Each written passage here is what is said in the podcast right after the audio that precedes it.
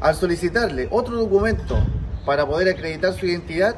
este al abrir la guantera del vehículo, el personal de carabineros se percata de eh, un fuerte olor de similares características de la marihuana, pudiendo observar dentro de la guantera